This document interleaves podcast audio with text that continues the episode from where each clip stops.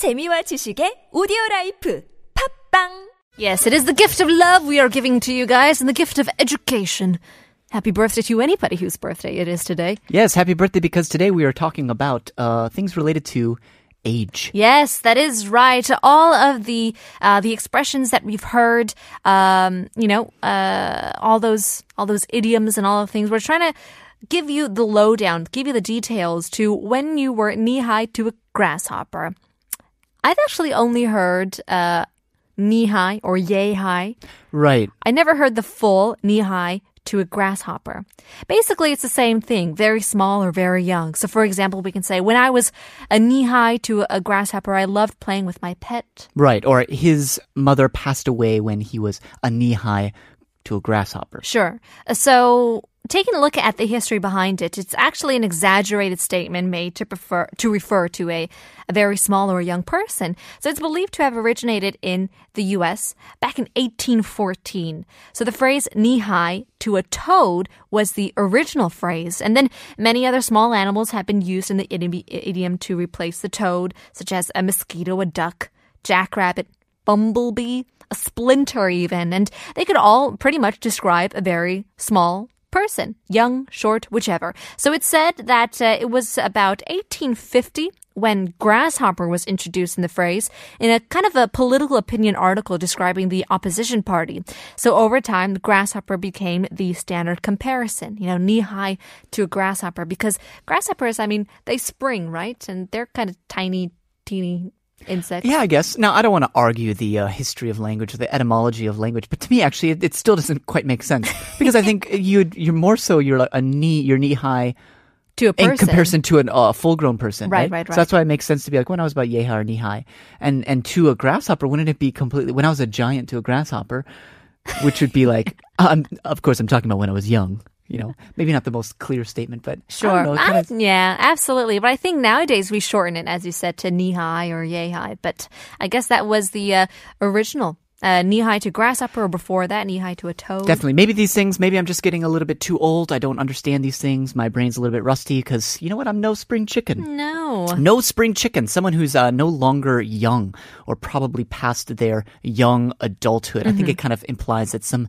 some amount of youth has been lost. So, for example, you could say like, I I don't know how old Mike is, but obviously he's no spring chicken. You hear that? oh my goodness. Or that actor is no spring chicken, but he does a pretty good job of playing a 20 year old boy. All right. So uh, the phrase it's usually used in a negative way to describe someone like old, or sometimes people who don't realize it, but they they look and act younger than the real age. Sure, like how Lee would describe me. Actually, how my grandpa describes me. It's Really? like, yeah, no jokes and jokes aside. So yeah, like uh, I I act younger, and so he he'd always like tell me he's like, hey, now you're no spring chicken. You're past your prime, maybe? Yeah. Well, maybe not even past your prime, but he's kind of telling me to act my age. Like, Mature a little? So this happened at a wedding, if I can give a little personal story, um, that, uh, I used to, I sang at one cousin's wedding when I was, uh, 11 years old. And then Mm-hmm. two years later, my other cousin got married. So I thought I'd get up on the mic and just sing a song impromptu again. And I asked my cousin if I could sing the song. And he's like, eh, you're kind of past the age of cuteness. Really? Yeah. and then my grandpa chimes in. He's like, yeah, no spring chicken. oh no. Oh, so it's a bit of a, Traumatic phrase for you? yeah. So let's move on. No, I'm just kidding. Uh, the origin of this phrase, it comes from the early 1700s. Farmers in New England, they found that chickens were, uh, who were born in the spring, uh, that chickens born in the spring brought more, ex- uh, were bought at a more expensive price. Okay. Than uh, ones that had gone through the winter. So that means Oh. like if they'd gone through the winter, then obviously they're not as valuable or people They're don't think they're as fresh. Yeah. Right, right. So therefore you've lost that spring chickenness. So, uh, yeah, so sometimes they try to sell winter chickens as newborn spring chickens. Yeah, or maybe you can just say they're long in the tooth or as long of tooth. Now, I've actually never heard of this as either, um, but it just means rather old or often too old to do something. You're just inadequate now. You can't do anything. So you could be like, uh, yeah, he's a little long in the tooth to be wearing those shorts, don't you think? His age has nothing to do with wearing shorts. Does it? I don't know what teeth and shorts, yeah, have to do with each other.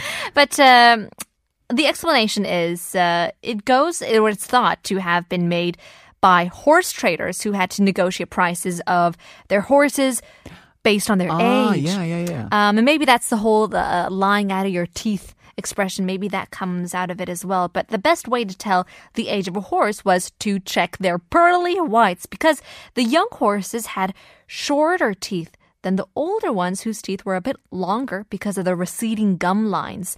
And according to an article, uh, horse traders used to say, Isn't this horse too expensive? It has a little long in the teeth. And eventually, this expression uh, has just become an idiom which describes the age of people or, or things, not just horses either. I yeah, I think that you could look at uh, people and you could say the the same exact thing. Uh, that no, no, because You teeth, have long teeth. I mean, you can't say you have long teeth. Obviously, that's not something you say to someone. But yeah, your teeth get a little bit longer. Sure, sure. Uh, and and if and if your teeth aren't getting longer, then maybe your ears are just uh maybe they're still a little bit wet, which means you're young, naive, and immature. Or if you say, oh, you're getting a little bit long in the tooth, and they say, what does that mean? And you be like, oh, they're a little bit wet behind the ears. Of course, we're talking about someone who doesn't really know. They're naive. Right. So, ah, you're still a little wet behind the ears to be able to do that Oh, job. Don't don't listen to him. He's still wet behind the ears. Korea, they have a similar expression, right? To this? Oh, okay. I'm, I'm not really sure exactly what it is. Mo- 머리에 uh, 피도? 피도 안 안 마른. Yeah, that's right. So the blood on his head is still wet, which means it's still a, a newborn baby. So that could be the, the youth or just immaturity as well. Uh, and it's the same same reason, you know, babies born totally wet. It just means that they're still a child. Well, we hope that you guys learned some fun new expressions that you can use to talk about someone's age.